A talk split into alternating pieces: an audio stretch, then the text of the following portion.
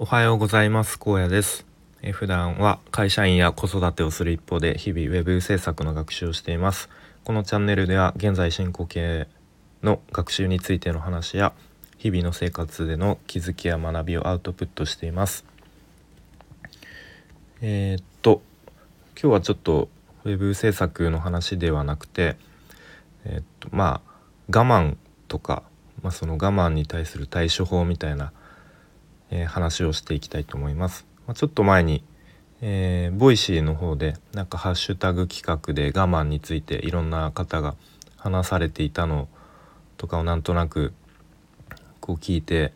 いたりとか、まあ、あとはまさに、えー、今日ですねものすごく我慢、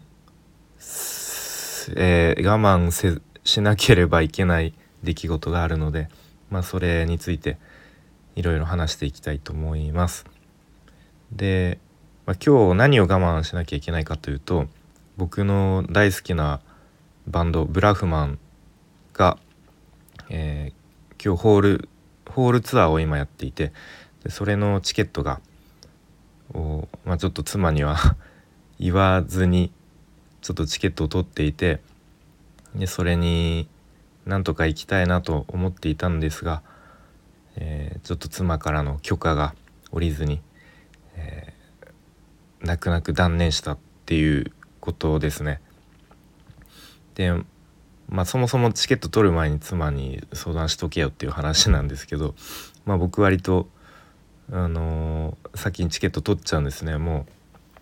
う。あのでまあ、ブラフマンって、まあ、あんま知らない人も多いかと思うんですけどこう結構なんだろう激しいライブは激しい感じでそれこそライブハウスでこうもみくちゃになるような、まあ、そんな感じのライブをやるバンドなんですけど、まあ、もちろんコロナになってからそういうのはできなくなってでまあなんとか、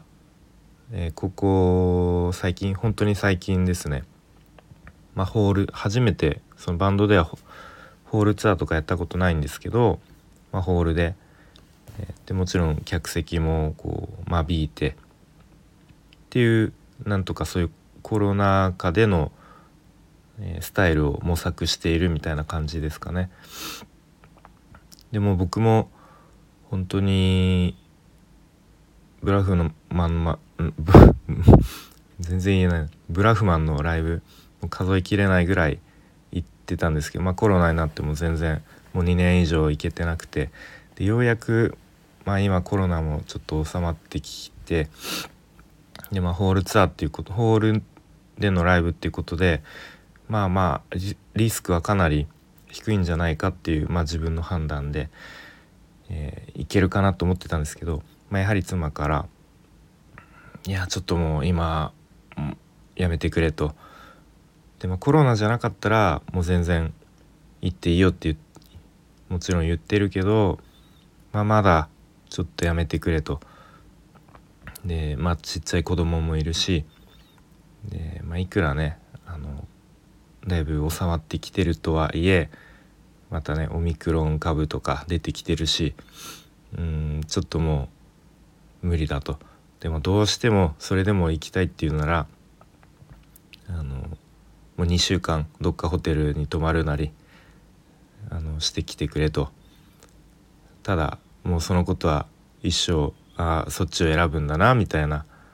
ことを思うけどね。みたいなことを言われて、まあ、そこまで言われたらいやいけないっていうことで泣く泣く諦めました。我慢しました。うん。まあこればっかりはもうねそこまで家族を そこまで言われてまでライブに行くっていうことはちょっとできないのでね。えー、諦めてもうそのライブはもうなかなかったことにしようと頭の中から中から消し去れそうと消し去ろうとしたんですがねなかなか難しいですねそういうのも。うん、まあ一つそういう、えー、今日まさに我慢することがありますと。でまあ他にも、まあ、子育て中だともう本当に毎日我慢の連続で多分我慢してるってって思ってないぐらい無意識に、まあ、ちょっと麻痺してる部分もあるぐらい我慢してると思いますね。もうとにかく自分の時間がないですね。こう自由に使える時間。もうちょっとぼーっとするっていうこともできないですしね、まあ、あとはうん食事とかも、えー、自然とこう子供の食事のタイミングに合わせなきゃいけないしまあ眠たいくてもちょっと昼寝しようとかも、まあ、子供が起きてたらできないし、まあ、ちょっとこう気分転換に何だろう外出しようかなとか、まあ、そういうのもできないから、まあ、僕よりもっとね妻はね常にあの毎日家にいて子供と接してるのでもう何倍もそういう我慢は多いと思うんですけど、うん、まあまあまあだから嫌だとかそういうことじゃなくないけどうんやっぱりそういうちっちゃい我慢が日々積み重なっているんだなっていうふうに、うん、思いますね。まあ、あとは仕事中ですかね。仕事で言うと、まあ、もちろんこう協調性が求められるというか会社のルールにうん従わなきゃいけないんでねそんな自分勝手に自分のやりたい放題にできるわけじゃないので、まあ、そこは我慢というかうんまあ我慢ですかね。まあそれもなんか無意識にやっているように思いますね。で僕で言うと、まあ、結構直属の上司が、まあ、何回かこの放送で登場するんですけど結構癖のあるというか癖の強い上司で割とこうマウント取りたがるというかそういう、えー、傾向があるのでまあそういう時も我慢しますね。えー、で、まあ、じゃあその上司についてじゃあどういう対処法を取るかというとうん、まあ、結構前まではこう真正面からそういう例えば怒られたりとかちょっと理不尽になんかキレられたりとかされた時に結構真正面から受け止めてしまってこうちょっと精神的にズーンと沈んだりとか、えー、落ち込ん落ち込むというか受け止めちゃって、うん、ちょっとメンタル的にへこむみたいなことがあったんですけど割とここ最近ここ 1, 1年ぐらいかな分かんないですけどだんだんこうちょっと自分の中で対処法というか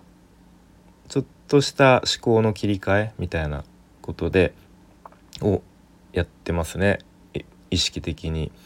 で例えばどういうことをやるかっていうとうん結構客観的にその例えば怒鳴られてる時とか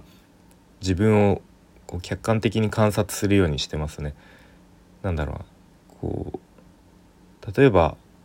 なんか聞いたことあるのが壁に止まってるハエになったつもりで自分を見つめてみるみたいな。なんかこう自分を外から俯瞰的に見てみる。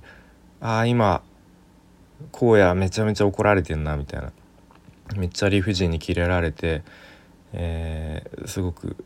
なんだろうちょっとなんかしんどそうだなみたいな。で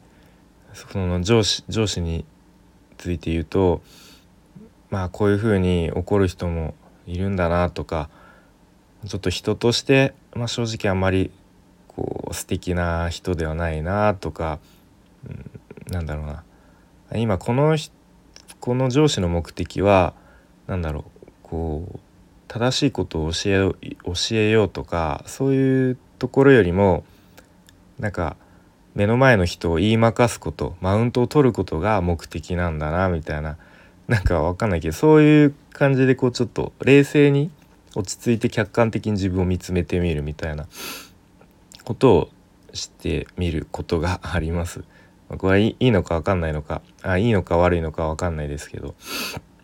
うん、でなんかあんまりこう好きとか嫌いっていうのを判断しない、うん、あこの人嫌いとか。もうそもそも思わない、まあ、そこでこうなんかちょっとうーん。そういう判断することでちょっと疲れちゃうと思うんでもう好きとか嫌いとかをもうそもそも自分で判断しないようにしてますね。うん。まあ、あとはうん。